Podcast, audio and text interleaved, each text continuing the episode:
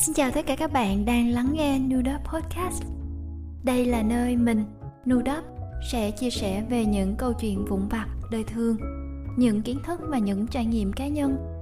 Hy vọng qua mỗi số podcast mà mình chia sẻ, chúng ta sẽ cùng nhau tích tiểu thành đại, tô điểm thêm những màu sắc tích cực và có những phút giây sống chậm đi giữa thời đại số.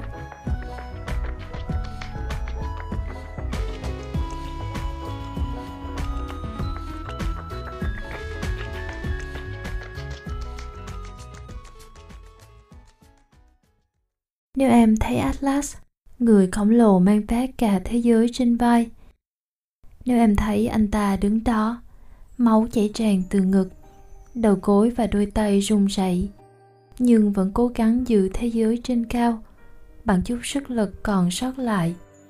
Nỗ lực càng nhiều, thế giới trên vai anh ta càng nặng nề hơn, thì em sẽ nói gì với anh ta? Em không biết anh ta có thể làm gì. Anh sẽ nói gì với anh ta? Anh sẽ nói là hãy nhún vai đi.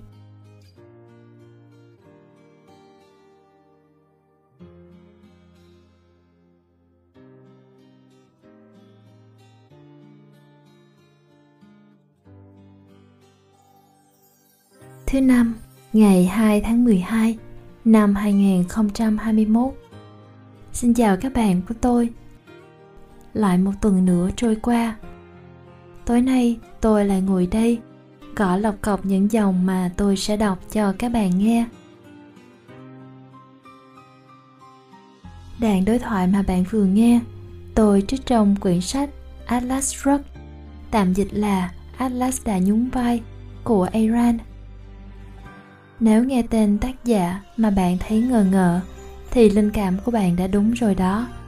Bà là tác giả nổi tiếng với quyển sách Suối Nguồn đã được xuất bản ở Việt Nam vài năm về trước. Rất nhiều chi tiết trong Atlas Shrugged tôi đã quên, duy chỉ có câu nói đó vẫn theo tôi tới bây giờ. Hãy nhún vai đi là câu tôi hay thường nói với mình mỗi khi mệt mỏi hay kiệt sức. Cũng là cảm hứng cho tôi thực hiện podcast này gửi đến bạn.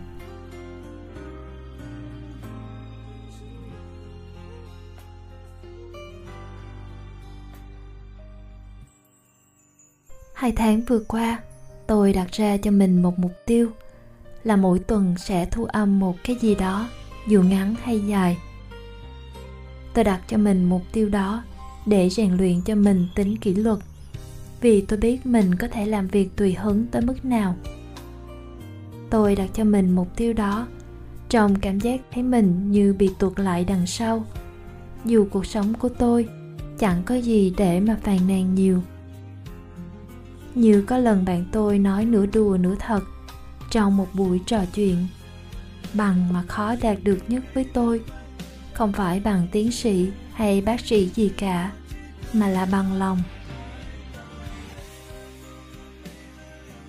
Thật buồn cười lắm phải không, khi mà có rất nhiều radio của tôi tôi kể bạn nghe những câu chuyện sống cho hiện tại, những giây phút không làm gì. Những câu chuyện, những giây phút đó là có thật, là tôi thực hiện để nhắc nhở mình cân bằng bản thân.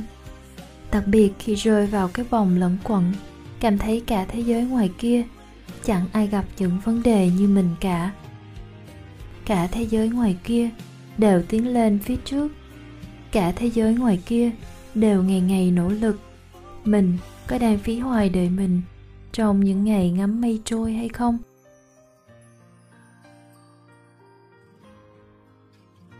Có một ngày trong những ngày lẩn quẩn đó, tôi lắng nghe một người nổi tiếng tâm sự về việc lúc nào bạn cũng cảm giác như mình đang làm chưa đủ. Hay trước khi viết những dòng này, tôi xem một video khác của một bạn trẻ đang độ tuổi hai mươi đẹp đẽ, kể về hậu trường vừa học toàn thời gian vừa làm sáng tạo của bạn. Cảm giác kiệt sức bủa vây mà vẫn cố gắng vì sợ người xem sẽ lãng quên mình nếu tạm dừng. Một lần khác, tôi đọc bài phỏng vấn của một người dạy yoga trải qua sự lo âu căng thẳng trong khi bản thân những video của chị đã đem tới sự bình yên cho rất nhiều người trên thế giới. Cũng như Atlas, họ đã trải qua một thời gian dài như thế, cố gắng và chịu đựng theo cách riêng của họ. Cho tới lúc không chịu nổi nữa, họ đã lần lượt nhún vai. Trong một bài tôi đọc gần đây, phần biệt giữa lười biếng và sự kiệt sức, burnout, có một đoạn mở đầu thế này. Mỗi lần định đọc một cuốn sách hay xem ti vi, tôi lại lo mình đang phung phí thời gian mà nhẽ ra tôi phải để dành để làm những việc khác tốt hơn cho sự nghiệp và tương lai. Mỗi lần định ngủ sớm hay dậy muộn một tí, tôi lại thấy tội lỗi vì nhớ đến câu nói: trong lúc bạn ngủ, có ai đó đang nỗ lực và thành công. Mỗi lần stress và kiệt sức muốn từ bỏ công việc để tạm gap year hay nghỉ ngơi phục hồi cảm xúc, tôi lại ám ảnh bởi câu nói: tốc độ thành công của bản thân phải nhanh hơn tốc độ già của bố mẹ. Mỗi lần định từ bỏ công việc này vì quá stress, tôi lại tự trách mình quá kém cỏi, vì so với bố mẹ, người phải vất vả dậy sớm từ bốn năm giờ sáng để mở hàng và quần quật buôn bán cả ngày đến bảy tám giờ tối, mười bốn mười lăm tiếng mỗi ngày như vậy. Tôi chẳng có tư cách để thở than. Không chỉ tám tiếng ở văn phòng, việc ôm laptop về nhà khiến tôi lười và mệt mỏi đến mức không còn thời gian để tự rút tiền, dọn dẹp phòng, nấu nướng, cắt tóc hay xử lý những công việc lặt vặt. Nếu rơi vào tình huống tương tự như trên, chắc hẳn không phải bạn đang lười biếng, mà là đang rơi vào trạng thái burnout, kiệt sức. Nếu thế hệ trước hiểu được những gì áp lực mà người trẻ đang gặp phải hiện tại, có lẽ họ sẽ bớt nghĩ rằng người trẻ bây giờ chỉ có lười biếng và hay quan trọng hóa vấn đề.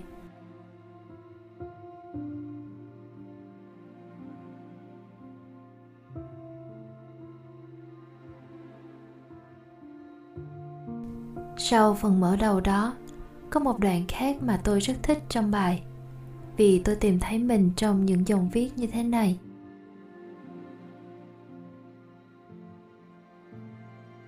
Tôi kể với bạn trai về áp lực công việc và cảm thán trước cuộc sống của chị đồng nghiệp. Tôi bảo rằng tôi cần học tập ở chị. Với những điều kiện tốt sẵn có, chị vẫn không ngừng phấn đấu trong công việc, đi dạy thêm ngoại ngữ, đi học đàn hay chèo thuyền, chạy bộ, du lịch, thỉnh thoảng còn đọc podcast cho bạn bè. Tôi càng ngưỡng mộ trong thời gian dịch bệnh, chị nấu cơm hỗ trợ người vô gia cư, kêu gọi quyên góp giúp đỡ bệnh nhân. Tôi xấu hổ vì cùng một quỹ thời gian hai mươi bốn giờ mỗi ngày, chị làm nhiều thứ đến thế, còn tôi chỉ quanh quẩn ở nhà, làm việc, viết lách, rồi lại nằm than thở vì cạn năng lượng. Rồi tôi lại tự thiết lập một chuỗi hoạt động cho mình để làm nhiều hơn, rồi lại kiệt sức vì những to-do list, bucket list.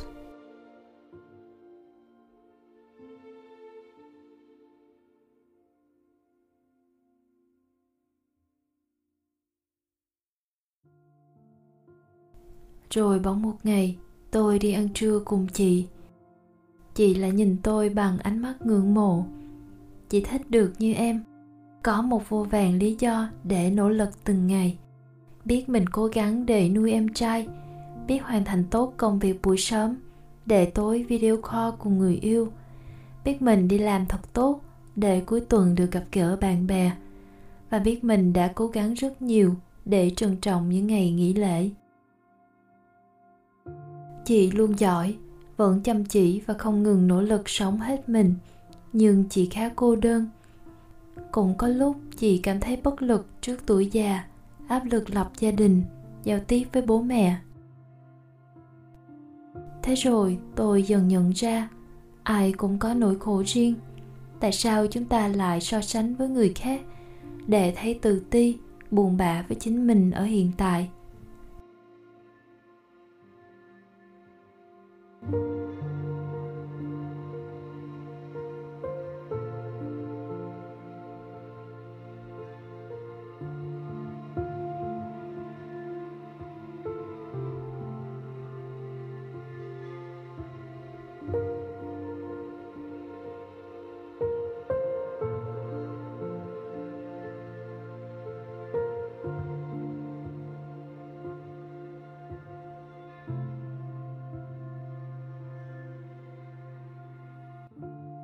Dù bạn có là người mạnh mẽ tới đâu thì cũng sẽ có những lúc bạn cảm thấy sợ những điều đang diễn ra ngoài kia.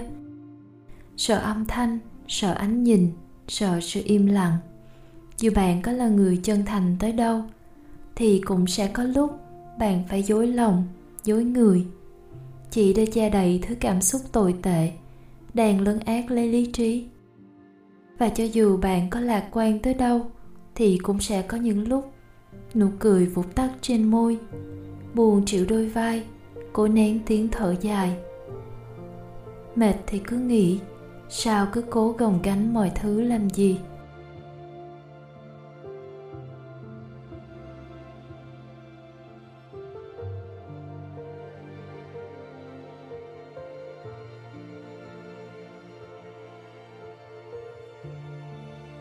Phần sau của audio này, tôi cho phép mình lười biếng, mượn bài viết của tác giả Minh Hiên với tựa đề "Mệt rồi thì cứ nghỉ đi" từ blog radio để thay cho lời kết và thông điệp mình muốn truyền đi trong podcast. Nếu mệt rồi hãy nhún vai đi lần này.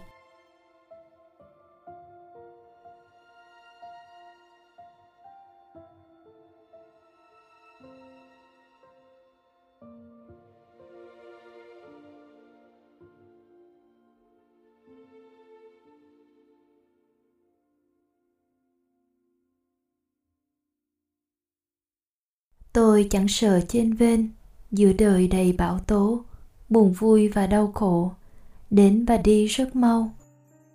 Tôi chẳng sợ ngày sau phải bận nhiều suy nghĩ. Nếu mệt thì cứ nghỉ, sẽ có cách đừng lo.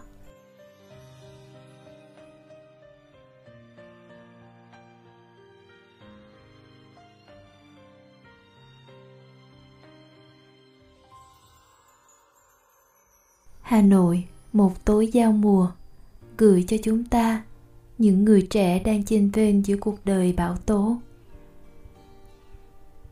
Sẩm tối, tình cờ gặp lại cậu bạn sau khoảng thời gian dài xa cách. Thấy cậu ấy dạo này chững chạc hơn rất nhiều. Thay vì hỏi han về việc học hành như những câu chuyện sinh viên thường nói, chúng tôi lại chia sẻ với nhau về công việc, về những dự định của bản thân trong thời gian sắp tới.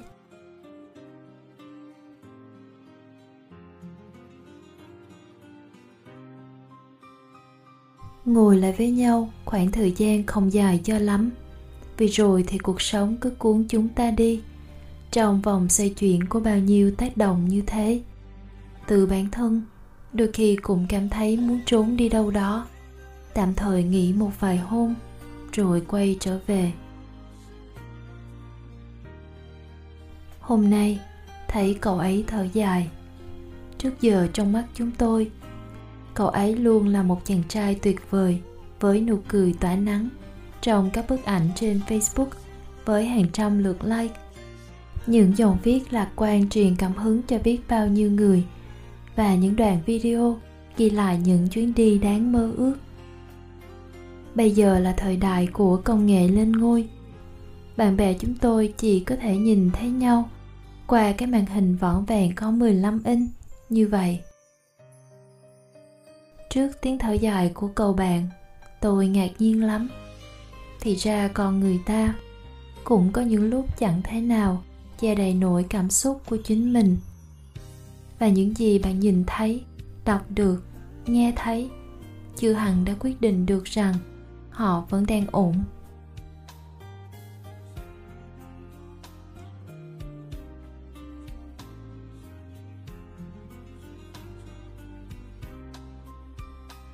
Tôi hỏi cậu ấy vài câu về chuyện tình yêu cho không khí vui vẻ, khi ánh mắt vẫn hướng về những ánh đèn đường sáng lấp lánh ngoài kia. Cậu nhấc ly cà phê bên cửa sổ, uống một ngụm nhỏ rồi kêu đắng. Ừ thì cà phê, có khi nào không đắng. Anh bạn quay sang nhìn tôi, hệt như cái nhìn lần đầu ngồi với nhau thổ lộ về chuyện tình cảm, về câu chuyện xưa xưa xưa xưa, ta thích đứa này, đứa kia. Nhưng có chút khác, đó là cái nhìn đầy nghiêm túc và trách nhiệm. Chúng tôi đã đi qua ngưỡng của khoảng thời gian tình đầu non trẻ rồi.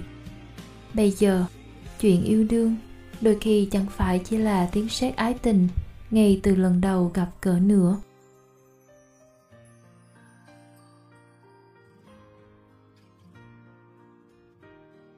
Cậu nói giờ chẳng suy nghĩ nhiều.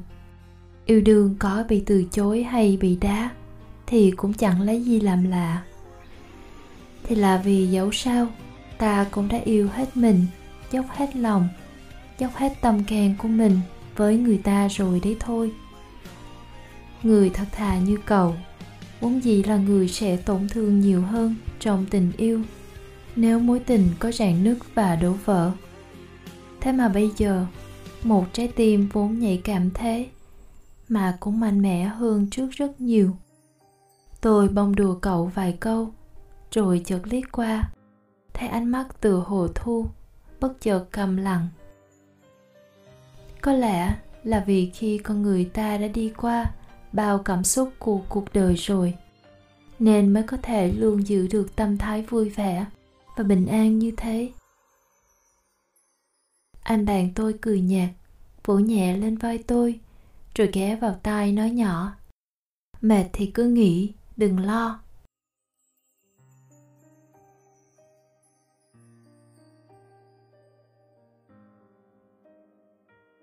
Ờ, mệt thì cứ nghỉ, hà cớ chi cứ vây gồng mình lên quá sức.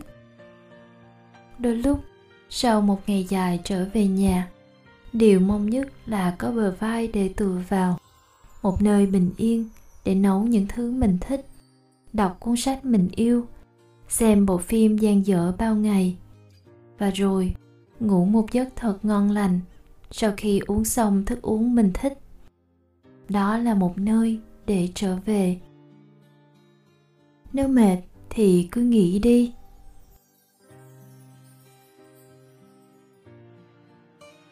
Tôi nhìn cậu bạn, nụ cười của cậu ấy là ánh mắt lạc quan và chan chứa yêu thương.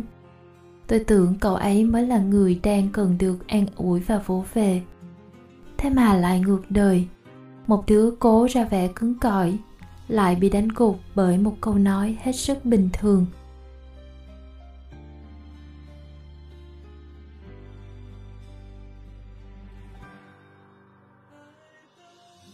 Buồn chịu đôi vai, cố nén tiếng thở dài. Mệt thì cứ nghỉ, sao cứ cố gồng gánh mọi thứ làm gì. Cuộc đời vốn là vòng xoáy thần diệu thế, nhanh chóng chuyển dời, và đôi khi sẽ có giông tố ngoài kia.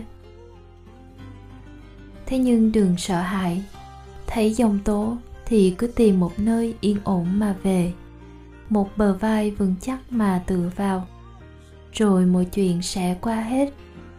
Thôi thì dặn lòng mình thế, để bất cứ khi nào sau bão giông vẫn luôn là nụ cười chiến thắng nở trên môi.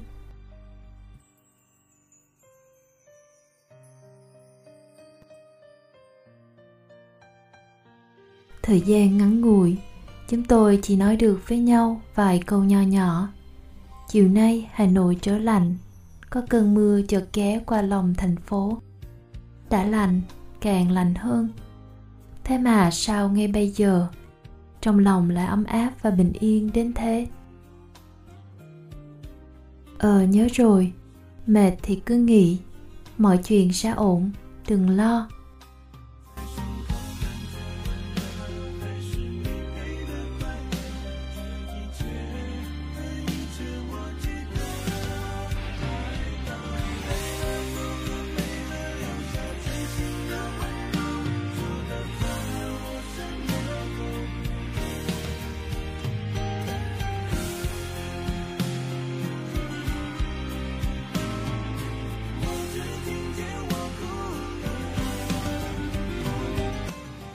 Cảm ơn bạn đã lắng nghe đến tận lúc này.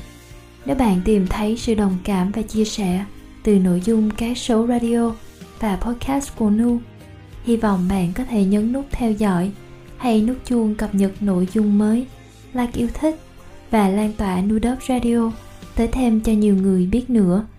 Bạn có thể tìm, kết nối và theo dõi Nu với từ khóa NuDoc Radio trên YouTube Facebook, Spotify, Apple hay Google Podcast và một số mạng xã hội khác.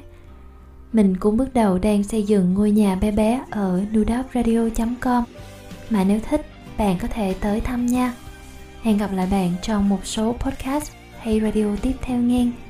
Lần tới tụi mình lại cùng nhau sống chậm đi giữa thời đại số.